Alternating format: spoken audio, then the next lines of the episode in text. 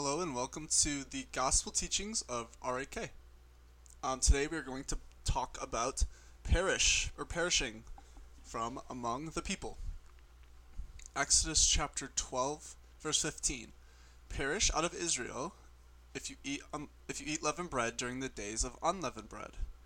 In Exodus chapter twelve, verse nineteen, anyone who eats leavened bread during days of unleavened bread shall perish out of the assembly of Israel.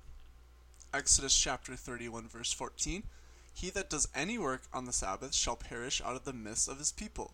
He that shall profane it shall be put to death. Leviticus chapter seven, verse twenty-seven, he that eats blood shall perish from among the people. Leviticus chapter seventeen, verse four, he who makes an offering not at the door of the tabernacle shall perish from the midst of his people. Leviticus chapter eighteen, verse twenty-nine, he who does any of the sexual immorality mentioned in this chapter shall perish from the midst of his people. Leviticus chapter nineteen, verse eight, you must eat the peace offering in two days, or if you profane, you shall if you profane it, you shall perish from among your people. Leviticus chapter three, verse twenty-nine, he that does not fast on the day of atonement shall perish from among his people. twenty-three thirty. He who does any work on this day, God will destroy from among his people. Leviticus chapter twenty-three, I'm sorry, twenty-six, verse thirty-eight. He who does not keep my laws shall perish among the Gentiles, and an enemy's land shall consume you. Numbers chapter nineteen, verse thirteen. He who touches a corpse and is not sprinkled with the water of expiation shall profane the tab- tabernacle and shall perish out of Israel. And that has to do with cleanliness and touching corpses.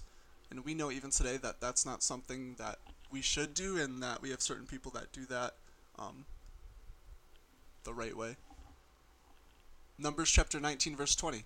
He who goes into the tent of a dead man shall be cleansed with the waters of expiation. If not, he shall perish out of the midst of the church. Deuteronomy chapter two, verse fifteen. All the men of Exodus from Egypt that were old enough to fight perished, were consumed out of the midst of the camp before entering the promised land. Deuteronomy chapter twenty-nine, verses eighteen and twenty and twenty-one. Lest perhaps there should be among you a man or a woman, a family or a tribe, whose heart is turned away from this day, from the Lord our God, to go and serve the gods of those nations, and there should be among you a root bringing forth gall and bitterness. And the Lord should not forgive him, and utterly destroy him out of all the tribes of Israel, according to the curses that are contained in the book of this law and covenant. Book of Zechariah, chapter twelve, verses nine through fourteen. It shall come to pass in that day that I will seek to destroy all the nations that come against Jerusalem, and I will pour out upon the house of David and upon the inhabitants of Jerusalem the spirit of grace and of prayers, and they shall look upon me whom they have pierced. Speaking of Jesus. And they shall mourn for him, as one mourns for an only son, and they shall grieve over him, as the manner is to grieve for the death of the firstborn.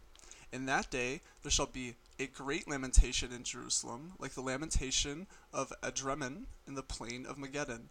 And the land shall mourn, families and families apart, the families of the house of David apart, and their women apart, the families of the house of Nathan apart, and their women apart, the families of the house of Levi apart, and their women apart, the families of Semei apart, and their women apart, all the rest of the families, families and families apart, and their women apart.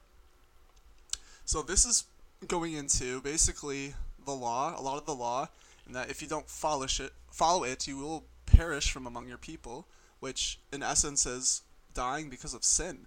Um, and then in Zechariah here, it's basically going into how Jesus became some of that for us, and uh, that he is the one that will be becoming and uh, bringing grace, um, and uh, we will be looking upon him who we have pierced in the day that he comes back. But until then, we are to keep his holy days, we are to keep these feasts, um, these laws that God gave for us. If not, we will perish from among our people and from this land. Um, I hope you take this all and think on it, pray on it. Uh, thanks again for all the recent support, and I hope you all have a blessed day.